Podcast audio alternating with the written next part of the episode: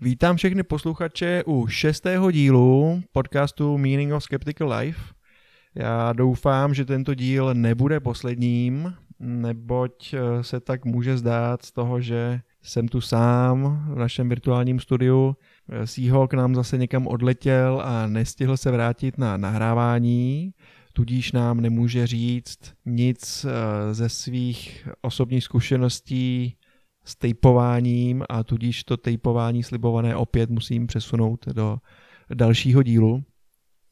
A inženýr Králík je dlouhodobě indisponován a zatím nevíme, eh, zda se nám ještě vrátí a respektive kdy. Takže budoucnost nejistá, ale zůstávám skeptikem, ale optimistou. Takže zatím bych vám řekl něco o novinkách ze světa homeopatie, konkrétně z Francie, kde se rozhodovalo o eh, financování z veřejných zdrojů. Konkrétně v dubnu loňského roku ministrině zdravotnictví Agnès Buzyn prohlašovala, že eh, tyto, cituji, celostní léky jsou průběžně vyhodnocovány s tím, že pracovní skupina na ministerstvu vyhodnocuje jejich bezpečnost a pokud eh, by tato léčba byla prospěšná, aniž by škodila, byla by i nadále proplácena. Opět citace, pokud může zabránit použití toxické medicíny, hm, homeopatie, tak neškodí. Čili tam jsem byl opět skeptický k vývoji, nicméně nezávislý úřad, který eh, se zabýval tímto výzkumem, eh, zveřejnil své konečné stanovisko s tím, že nebyly nalezeny žádné vědecké důkazy, protože je skutečně efektivní léčebná metoda. Eh, tento úřad hodnotil 24 různých zdravotních problémů a téměř 300 vědeckých studií a nenalezl žádné vědecké důkazy pro to, aby i nadále mohla být homeopatie hrazená z veřejných peněz. K tomu se vyjádřili i dvě významné francouzské instituce, a to Národní lékařská akademie a Národní farmaceutická akademie. V tom smyslu, že by homeopatika již neměla být hrazena eh, z veřejných peněz v rámci zdravotního systému. Společně ještě k tomu doporučili, aby lékařské a farmaceutické fakulty nezajišťovaly vysokoškolské vzdělání v oboru homeopatie. V září loňského roku univerzita v Lille dala vědět, že toto vysokoškolské vzdělání již nebude poskytovat. A zde cituji eh, děkana lékařské fakulty v Lille Didiera Gosseta. Je třeba říci, že vyučujeme medicínu postavenou na důkazech a dbáme na naprostou vědeckou přesnost. A je nutné říci, že homeopatie se nevyvíjela tímto směrem, je to doktrína, která zůstala na okraji vědeckého hnutí. A tudíž výuka homeopatie by znamenala její podporu, což nemá ve světle vědeckých důkazů žádný smysl.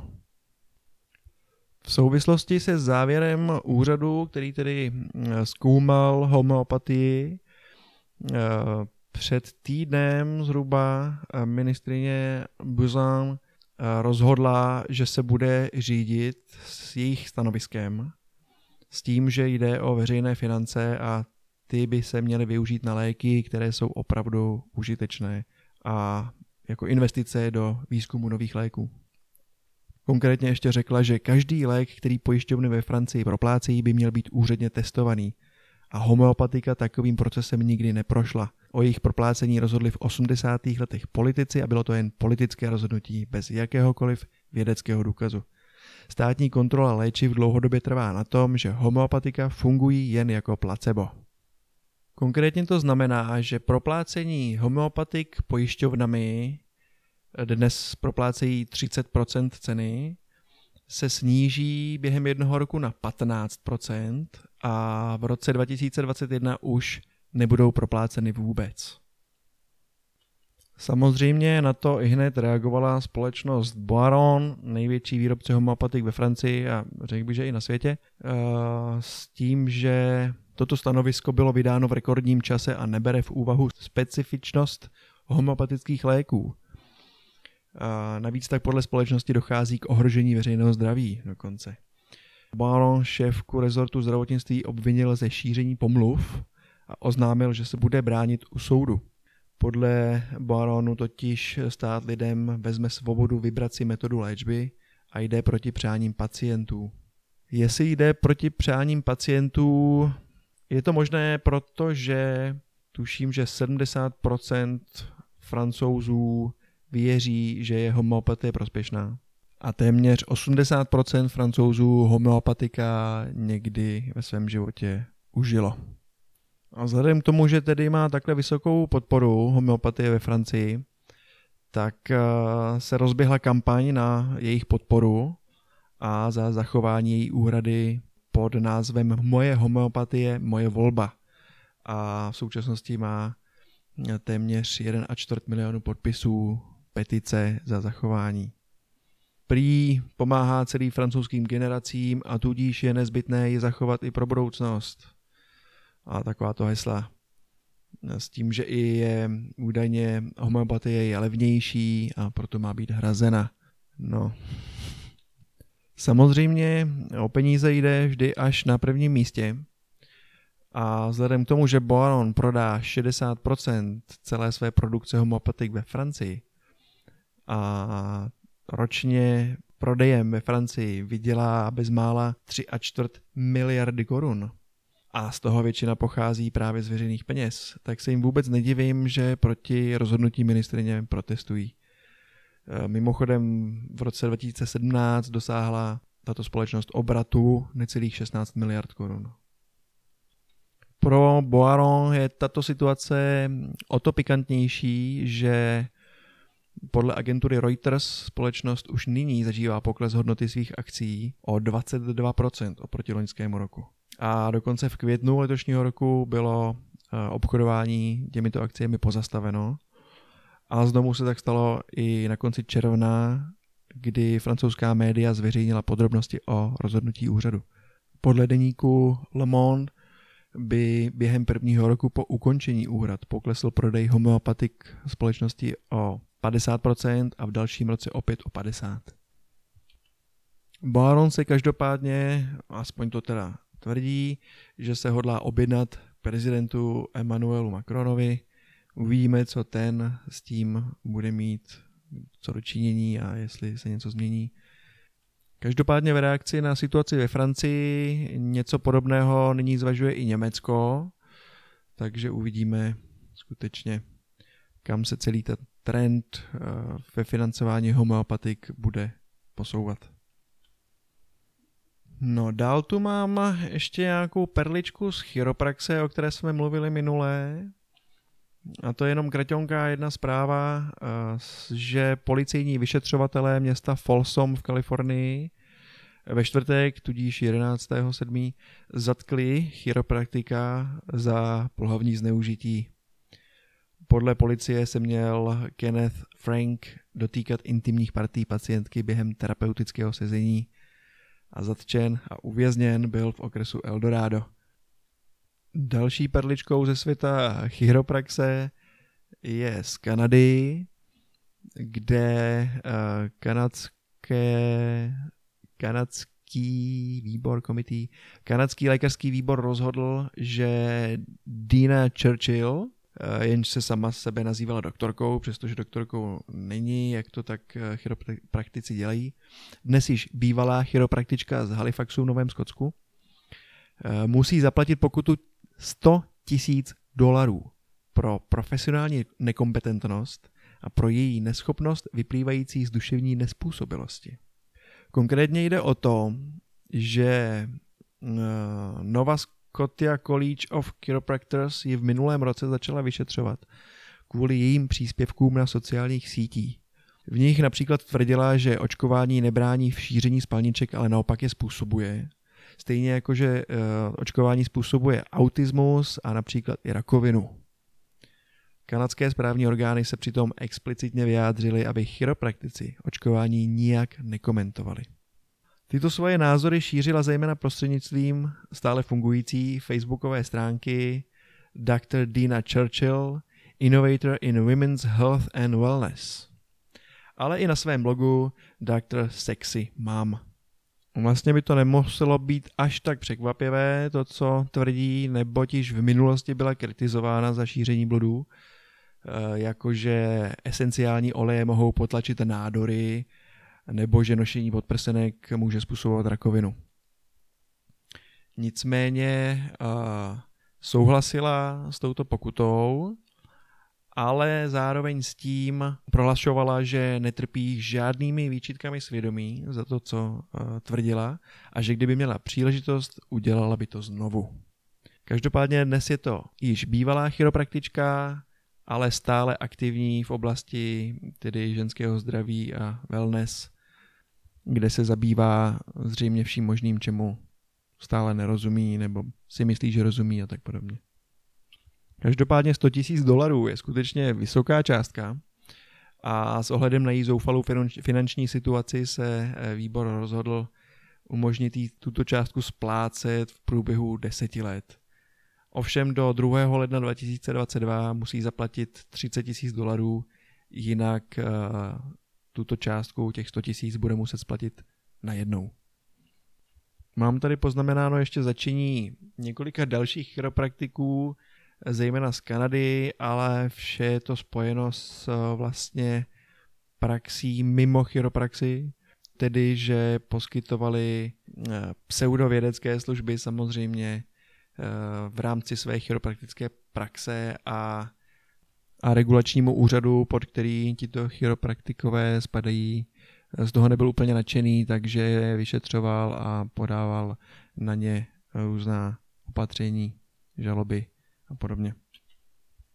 Asi bychom mohli zmínit, eh, o čem že ta chiropraxe vlastně je. Minule jsme se o tom bavili se Seahawkem s tím, že hm, jsme přesně nevěděli.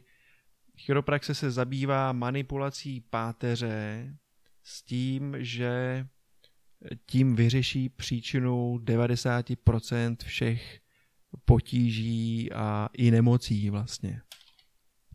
A tady se dostáváme opět k bludům, jakože se tím dá řešit autismus dětí a dokonce i ta rakovina na nějakém ústupu, že potom je nejsem si úplně jist, jakým, jak, jak obhajují tuto svoji teorii, protože manipulace s páteří mi nepřijde úplně závislá na rakovině nebo autismu. Nicméně bychom měli zmínit vynálezce chiropraxe, kterým byl Daniel David Palmer, který se narodil v Kanadě, v Port Perry eh, v roce 1845. Ve 20, myslím, že mu bylo 20, když se přestěhoval do Davenportu v Iowa, do USA, a kde si založil vlastně svoji praxi, přestože byl učitel, včelař a majitel obchodu s potravinami, tak eh, rozjel chiropraktickou školu a pokud by někoho zajímalo, jak ke svému poznání, jak eh, na manipulaci s páteří a co to teda bude dělat, jak na tuto myšlenku přišel, tak vzhledem k tomu, že byl stoupenec spiritualismu, tedy se snažil komunikovat s mrtvými, tak eh, myšlenka chiropraxe mu byla předána z jiného světa během seance, když komunikoval s duchem lékaře Jima Atkinsona, který zemřel o 50 let dříve. A aby toho nebylo málo, tak uh, tento pan Palmer dokonce považoval chiropraxi za druh náboženství. V roce 1911 prohlásil, že chiropraxe musí mít náboženskou autoritu, vůdce, zakladatele. Tedy někoho, jako byl Kristus, Mohamed a jiní, kdo stáli u zrodu nějakého náboženství. A on, že je takový zakladatel. Tedy přirovnával se ke Kristu, Mohamedovi a dalším. Místní noviny o něm psali ovšem jako o šarlatánu, který tvrdil, že může léčit nemocné a zmrzačené svýma magnetickýma rukama.